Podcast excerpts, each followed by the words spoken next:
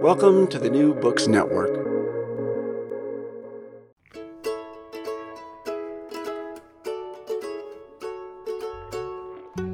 From Brandeis University, welcome to Recall This Book, where we assemble scholars and writers from different disciplines to make sense of contemporary issues, problems, and events. I'm John Plotz, a science fiction scholar from the Brandeis English Department, and since our topic today counts as science fact, I'm joined by a very special co-host, Gina Turrigiano, brilliant Brandeis neuroscientist. Are there any other kind of Brandeis neuroscientist? And Gina, you always pick the best episodes to host, so listeners may recall her awesome conversation with Madeline Miller about her novel Circe way back in February of 2019. And Gina, I'm going to turn over to you for the honor of introducing today's guest. Great, thanks, John. Well, it's absolutely wonderful to have Elizabeth Colbert here. To continue our conversation about her thought-provoking new book, Under a White Sky, The Nature of the Future. Elizabeth is a journalist and science writer who's written three books, including the Pulitzer Prize-winning Sixth Extinction, writes extensively for the New Yorker magazine on issues of climate and the environment. And her books are just engaging, thought-provoking, occasionally deeply frightening, and have had a really tremendous impact on my own thinking about human impact on the planet and where we go from here. So Elizabeth, welcome to Recall This Book. Thanks for having me. So Elizabeth, we like to begin, if you want to take up the invitation, just by inviting our guests to speak briefly about the book in question, White Sky. It's highlighting, maybe what you think its key questions are or its key conclusions, and then we can go from there. Well, the book is about human impacts on the planet in the biggest possible sense, and I hope really brings home how thoroughgoing those are, how ubiquitous those are, and how very serious they are. And what it's really looking at is how do we, we've had this sort of control of nature attitude. It's in all of our engineering, a very gung-ho, man against nature attitude. And now we are realizing, and we're bringing that same attitude, I would say, to a nature that we ourselves have remade. And what happens then? What happens when we confront this nature that bears all of our own fingerprints, but often does not behave in ways that we like then ultimately, even though in many ways we're responsible for that. And so I wanted to look at this sort of remade world that we have and how we're going to respond to that. You'd have to be a pretty hard-hearted reader, how's that, not to come away feeling implicated, first of all, and feeling that there are a lot of ethical questions that are raised here, both, in the case of the sixth extinction towards other species and potentially in Under a White Sky towards other humans. And the fact that I think that also, one of the complexities, which I do not go into very deeply in either of the books, but which I think that the books both also implicitly raise, is that sometimes our, what we would consider our obligations to other people and what we would consider, the right thing to do vis-a-vis other species, those are not necessarily the same things. Those may be in tension. They may even contradict each other. So that is, that's the situation that we're in. As I say, being a journalist, I don't feel that it's my obligation to offer the answers. Maybe I'll leave that to the academics. You talked about, growing up, I guess, back in the 70s, that era of a kind of romantic environmentalism, a notion of wilderness, which I know it goes far, far back beyond the 70s. But for me as a kid in the 70s, I remember these sort of green earth, the posters we made in second and third grade. And I was just wondering if you could talk a little bit about, your own arc of thinking about that, from save the wilderness vision to, the sort of environmental, both environmental actions and environmental possibilities you see nowadays. Well, I do. I was, very much influenced as a kid by trips I made out west to the Western U.S., which I now, would realize was already, profoundly, altered landscape. But to me, that was, this was pretty wild, and this was pretty amazing. And I guess you'd almost say it was a, it's part spiritual, part aesthetic, part ethical, but, we need to hold on to these places, these landscapes, everything that depends on these landscapes.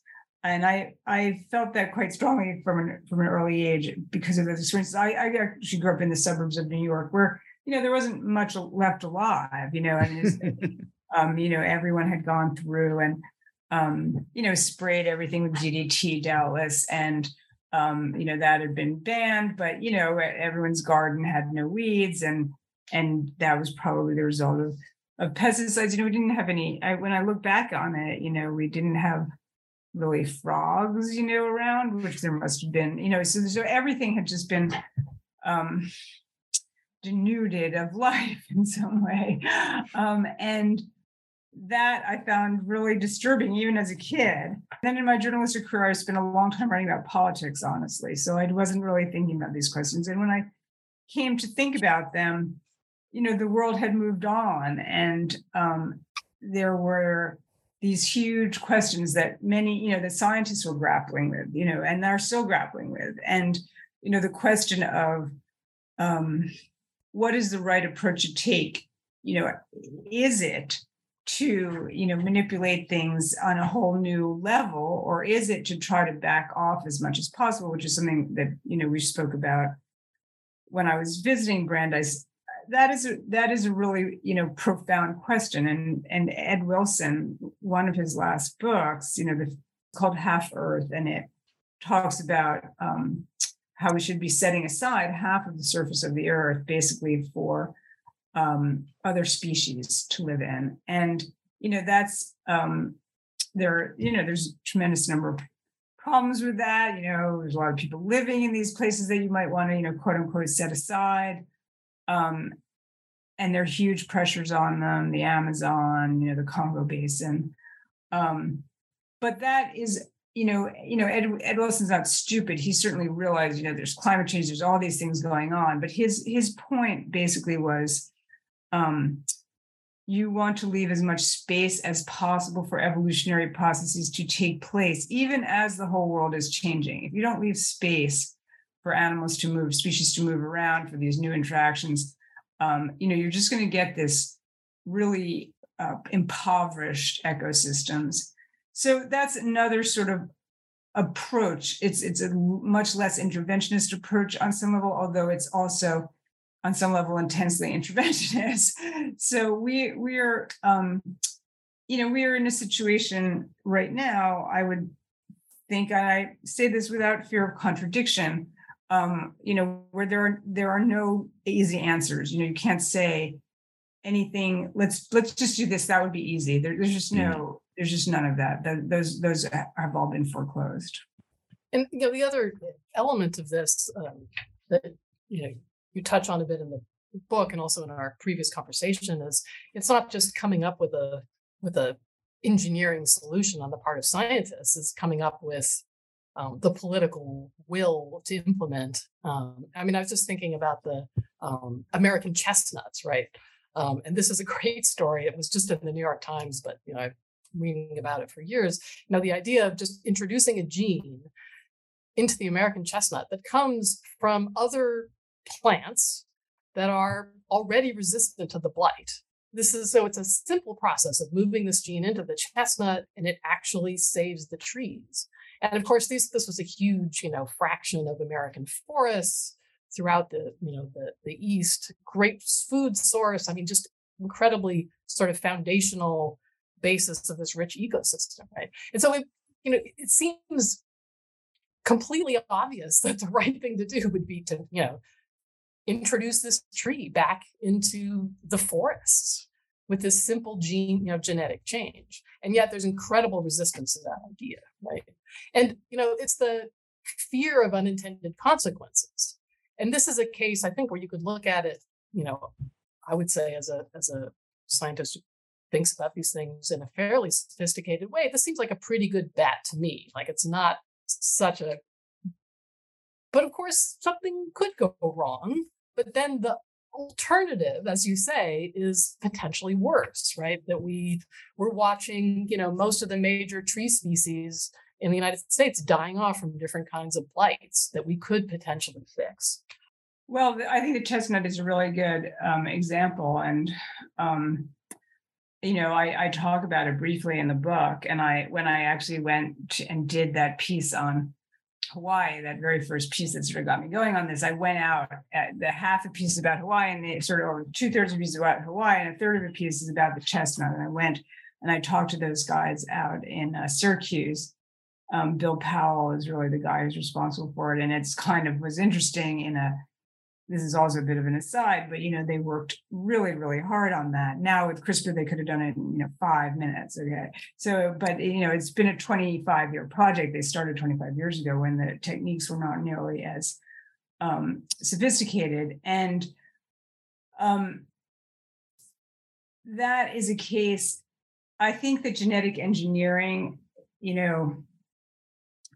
is a case where unfortunately there's been, and I'm not saying you shouldn't be careful with genetic engineering, because Lord knows you should be, but there's just been this weird, there's so many things we're doing to mess up the world. And it's interesting that genetic engineering of certain things has become, it's just very hard to understand or explain. The Europeans are not eating, GM corn. We eat it every single moment of every day. They will not accept GM corn that comes from other parts of the world. So other parts of the world are not using it. So it's pretty interesting and how that happened. A history should probably be written about that. And that whole anti-GM, is a really interesting and problematic. I think very problematic. How's that? Hey, Elizabeth, can I jump in on that? I love that point about the counterexample. What would a good counterexample be of something that we ought to be as worried about or more worried about than genetic engineering, but in fact has, for political reasons or ideological reasons, gone under the radar? Well, you're driving your car is probably worse for the world than this, putting this GM chestnut out there. This and the thing that's almost, I don't want to trash people on this podcast, but, people say, well, we shouldn't be doing this GM chestnut. We should be crossing the chestnut with the Asian chestnut and then back crossing it. You know how much non-native genetic material is going to be in that? Chestnut tree is going to be way more than is in this. So, once again, I'm not a geneticist. I don't want to claim any great knowledge, but unfortunately, there's just a lot of bad thinking going on in that front. And I completely agree with Gina. This does seem pretty close to a no-brainer. It's a gene from wheat. And people have, in fact, discovered, I believe, subsequently, and this is going to be a very interesting turn in the genetics debate, that gene is actually there. It's just not turned on. Huh. And so with CRISPR, you're going to be able to turn things on that weren't turned on.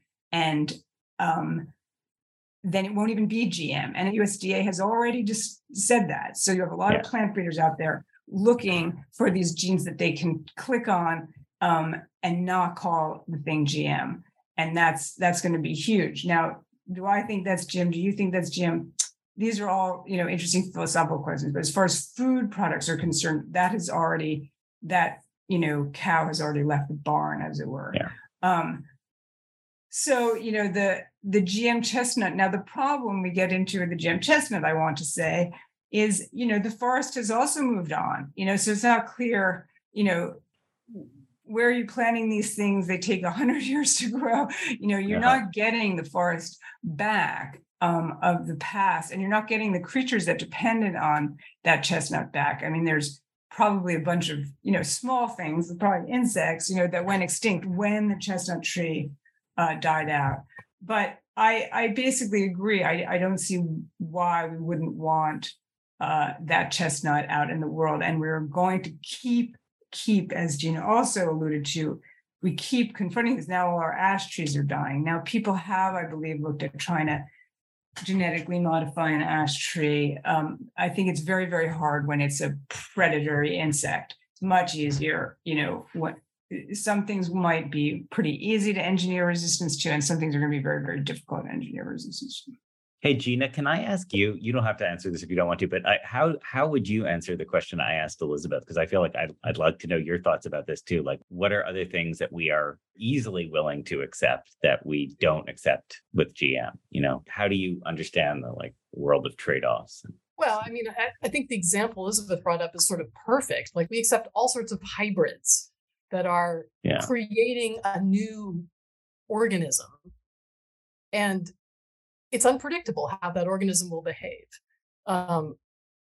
Much more devastating, I think, is that genomes are moving all over the planet all the time. Another point that Elizabeth makes in her book, and this is something that humans have facilitated greatly. It used to happen anyway, but it took much more time. It was harder for organisms to travel these great distances.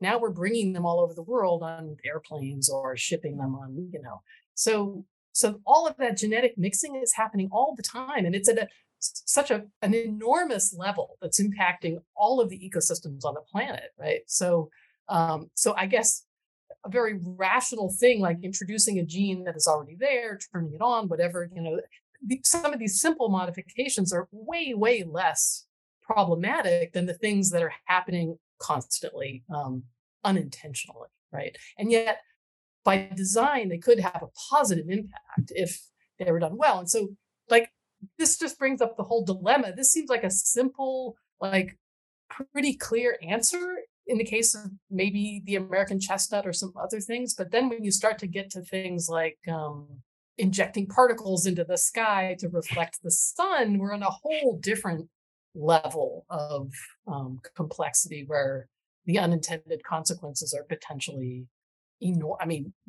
planet devastating, right? And I don't know how you weigh those. I don't know what precedents we have for that. And I don't think we understand the planetary, ecology and, weather systems and climate systems well enough to really know exactly what those things do. We could look at volcanoes and so on, right? So I don't know. I think the great line in your book, Elizabeth, the question of whether, dimming the fucking sun is a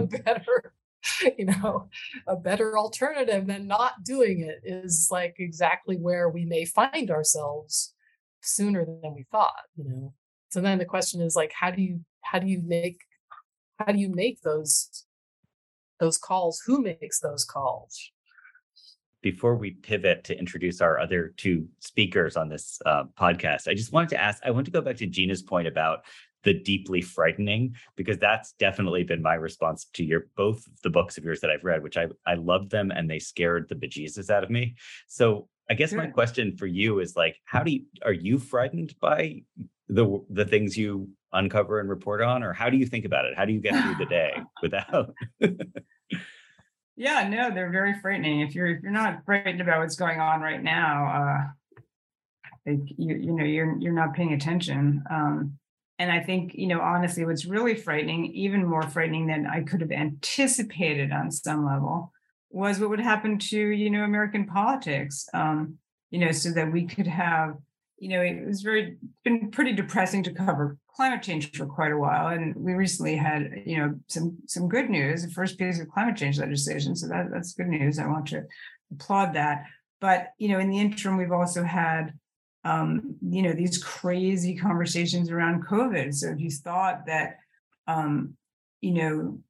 we were going to be able to solve or deal with, I shouldn't say solve really, a problem as immense and complicated as climate change, when we can't even, agree on whether we should get vaccinated against a deadly virus, that has made even me, I thought I was pretty inured to things, but I found that very frightening, really, really frightening. I don't know how we can confront problems that are much more ethically and scientifically complicated than COVID, which was a huge problem. Don't get me wrong, But it was a fairly straightforward problem that we understood, you know, a novel pathogen.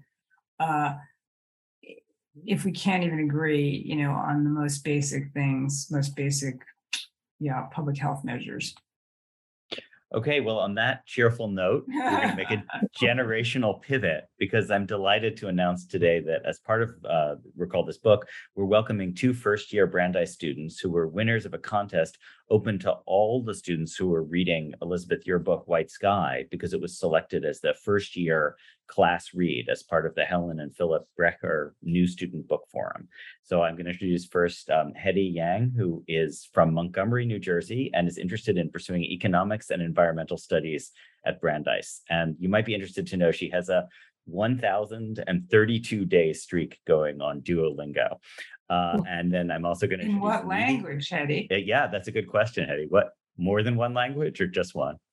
No, just one. I'm actually learning Esperanto, and to be honest, I haven't learned all that much. It's just like doing the lessons every day, but it's like nice to keep the streak going. So, oh, that's great. Okay, that is great. And then our second guest host is Nidhi Sriraman from Arlington, Mass, who plans to study biology, neuroscience, and business at Brandeis University. And her summer reading highlight was Lessons in Chemistry by Bonnie Garmus, which, Nidhi, I don't know anything about that book, but that sounds cool. And I'm really glad to have both of you. And can we just invite you to take the conversation away? Yeah, absolutely. About that book, that is an amazing book. So I highly recommend to anybody who wants to read it, who's interested in it. It's a great book. But switching more to a literary side, I'm a big reader. So when I saw that you talked about Frankenstein in your book, my interest was like, oh, I've read that book. And my question to you is, in your book, you mentioned the novel Frankenstein, and you noted about how that cold and gray environment in Europe led to that story. And whenever I think of climate change and the environment, I think of one of my favorite books, The Road by Cormac McCarthy. And he talks about this post-apocalyptic world covered in ash and clouds, and it's gray everywhere. And so I'm wondering how you think our changing environment will change the stories we continue to say in the future. And if you think there's a type of story that will be more prominent, or if there's a new type of story that might emerge. Well, that's a great question, you know, and people have sort of been, you know, there's this whole genre now that's been named cli-fi and they tend to be, you know, pretty, pretty bleak, you know, sort of post-apocalyptic or even during apocalyptic, you know, stories. And a lot of them, you know, some of them take on climate directly, some maybe more obliquely. But I think that, you know, one of the interesting things, I mean, I guess I would say, I don't think climate change has gotten its sort of great literary treatment yet. I look forward to the great cli-fi novel. How's that? And I think it's a very hard story, because it's such a, it is so ubiquitous, and it's so big and sprawling. It's not even like nuclear Armageddon, which is an event, at least you get a, you know, lot of bombs going on.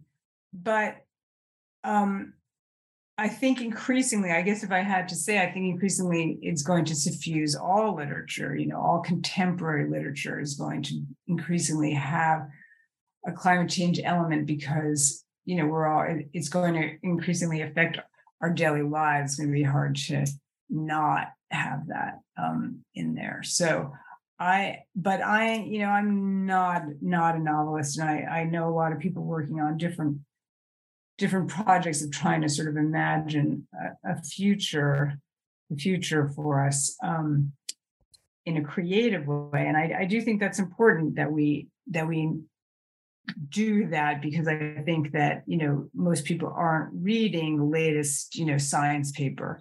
So it is important to have something that people can access through other media. Yeah, kind of creating possible, even positive visions for where we could go. I think there is Yeah, absolutely. I mean, I think that it's hard. It's really hard, you know, because it's such a global story, and because to create a positive vision, I can't remember if we discussed this on the Ministry for the Future, is a pretty recent book by Kim Stanley Robinson, sci-fi, cli-fi, definitely. Yeah. And it's quite a sprawling book because, you know, basically climate change requires, you know, so much, a huge change in how we live and how we do things and how we think. And he tried to take that on. And I think it's been quite a successful book. But you have to be willing to talk about a lot of pretty heavy duty, he takes some, quantitative easing. I mean, he takes some interesting digressions there that I guess a lot of readers followed him on. I was sort of surprised by that and impressed by that, I have to say, because I wouldn't have necessarily anticipated it. I actually have a footnote on that, which is that I was in Austria and Czechoslovakia this summer. And in both places, I talked to sort of Eurocrats who mentioned that book. That was the first thing they wanted to talk about. Oh, really? So I was also surprised that people were willing to follow him down the quantitative easing rabbit hole. But I think he has a gift for changing scales. You know, there's this guy, Rob Nixon, has this concept of slow violence. Like, I think it's like what you were saying, Elizabeth, things that are invisible in the ordinary apocalyptic timescale, as you said, like a nuclear bomb, we all know what that means. But these slow processes are harder to conceptualize. And Yeah, I feel like that's really interesting to think about how almost sometimes you take for granted the settings that many of the books that we read now take place in, and how that's going to be so different in the future. So I guess shifting almost from a future perspective and what books are going to look like in the future to more of a historical one. I guess my question to you, Elizabeth, now is that I just kind of wanted to hear your thoughts about environmentalist history. And as you write, specifically in your book about Rachel Carson in particular, I mean, I'm sure we all know that Carson was very influential in bringing the environmental crisis to light in the 50s and the 60s with her book, Silent Spring. But you also mentioned in your book that, her recommendation of using invasive or non-native species as pest control had pretty negative effects, as we see through things like the Asian carp. So what would you say about Carson's overall legacy? And are there any other environmentalists who you feel whose work are especially notable, whether for positive or negative reasons? Well, I think, Rachel Carson's legacy is, super impressive. Have that. I don't think there's hardly any.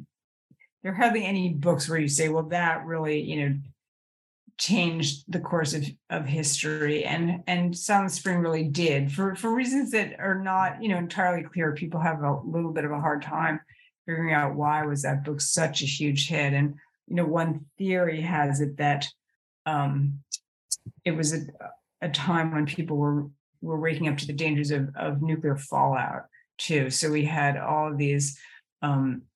sort of silent, a new generation of things where you wouldn't see them or smell them or sense them, but they're very dangerous. And that really, I think, resonated with people, already concerned about nuclear fallout. And that was when we were still doing above ground nuclear testing, and people were discovering that every little kid's teeth, had radioactive decay products in them. So it was a monumental book, led to congressional hearings, led to bans on certain pesticides, which, I can say from personal experience, I'm pretty much as old as Silent Spring, exactly. In fact, there are now eagles back in the Berkshires, which there had not been for generations. That is a product of Silent Spring, getting rid of DDT, which was really bad for birds, a lot of birds, in addition to a lot of insects, and a lot of fish. So that's been huge. Now, there's a lot of, there's controversy about it. I don't want to, there is some controversy about it. We don't produce DDT. Some countries still do produce DDT. Has a led to deaths from malaria that could have been prevented. So it's not a straight, I don't want to say there aren't other impacts that I could have focused on, but from my perspective, it was a largely very, very important and very, very positive book. Now, at the very end of Silent Spring, Rachel Carson advocates this use of biocontrol, right, as a way, as an alternative to pesticides and herbicides. And, you know, that was not her, you know, she wasn't the first person to come up with biocontrol. You know, biocontrol had been practiced, was being practiced even at the time. So I don't, you know, I don't kind of blame her, as it were, for these biocontrol efforts gone awry. But I do think it is interesting in a way. I mean, it's pretty interesting that someone who was very keenly sensitive to the ways that we were perturbing the natural world does seem to have had a slight, you know, blind spot to what the potential ramifications were of moving all these predatory insects. That was mainly what she was talking about around the world. And you know, we've seen, you know, the carp, you could argue, was taking her too literally. But you know, there are lots and lots of examples of things that were brought in to chase around other things that have had very, very damaging impacts. I think another figure that I also noted a lot in your book was Henry David Thoreau. And so I'm just curious as to why did you take inspiration from him? Because I noticed, like, in 3 different times you talked about him. And I was also wondering what you think Thoreau represents in the environmental movement. Well, that's a really good question. These are all really good questions. So Thoreau is sort of I'll call him the father of nature writing in the American tradition. So he is sort of the touchstone, if that makes sense. And so in a purely from a literary standpoint, he just towers, stands over everything, and everyone is in his shadow. And that, you know, in some level includes Rachel Carson, who I'm sure had read Thoreau. And he, you know, wrote a lot. There's always a Thoreau quote you can find because he's pretty prolific. And he was very, very deeply interested, you know, long before most people were, in what our relationship was to the natural world. Now, in a lot of ways, Thoreau is, of course, you know, very, very dated. You know, he lived not all that far from Brandeis. It was already a very, very, as people point out, you know, when he went out to Walden, it was already a deeply changed, you know, landscape. And it was changing really fast. I mean, that's one of the reasons why he went out to Walden. It was changing so fast. The railroad was coming through, et cetera, et cetera. So, you know, I've read Thoreau with students. He is not, you know, wildly popular with them anymore. It used to be something you had to do when you went to, you know, college. Basically, you took any class whatsoever on, you know, the American naturalist tradition, you would have to read Thoreau. He's very dense.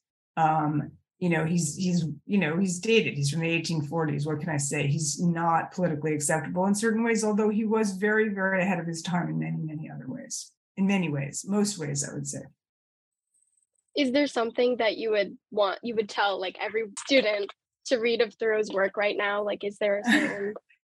You know, I would read the first 75 pages of Walden. I do think that they still speak to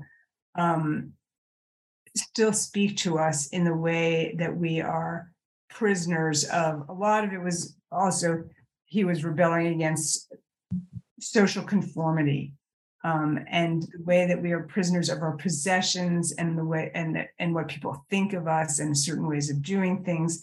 And I think that that still, the language, as I say, is tough. It can be very tough because he writes these, you know, magnificently long sentences.